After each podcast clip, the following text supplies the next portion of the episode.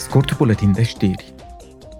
Comisia pentru Afaceri Economice și Monetare a organizat ieri cel de-al patrulea dialog monetar al anului cu președinta Băncii Centrale Europene, Christine Lagarde. Întâlnirea a avut loc pe fondul unei perioade deosebit de dificile, marcate de incertitudine și de presiuni inflaționiste puternice. Banca Centrală Europeană și-a continuat strategia de înăsprire a politicii monetare și a majorat în continuare dobânda cheie cu 0,75 de puncte de bază.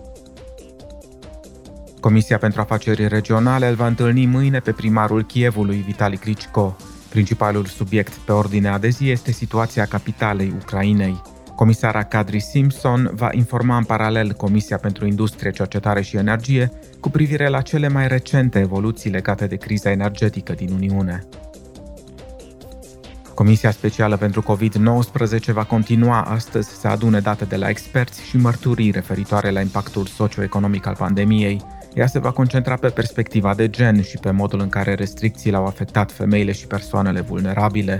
Vor fi analizate și mecanismele existente de sprijin ale Uniunii și cele care pot fi activate pentru a ajuta economia europeană în cazul unei alte pandemii.